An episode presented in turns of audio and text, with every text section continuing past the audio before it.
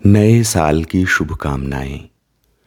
खेतों की मेड़ों पर धूल भरे पाँव को, कुहरे में लिपटे उस छोटे से गाँव को नए साल की शुभकामनाएँ। जानते के गीतों को, बैलों की चाल को, करघे को, कोल्हू को, मछुओं के जाल को नए साल की शुभकामनाएँ।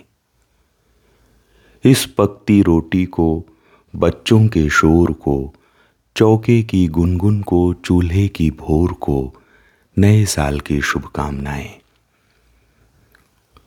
वीराने जंगल को, तारों को, रात को, ठंडी दो बंदूकों में घर की बात को, नए साल की शुभकामनाएँ।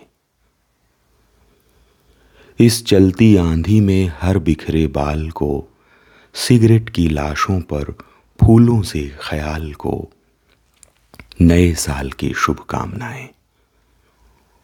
कोट के गुलाब और जोड़े के फूल को, हर नन्ही याद को, हर छोटी भूल को नए साल की शुभकामनाएँ।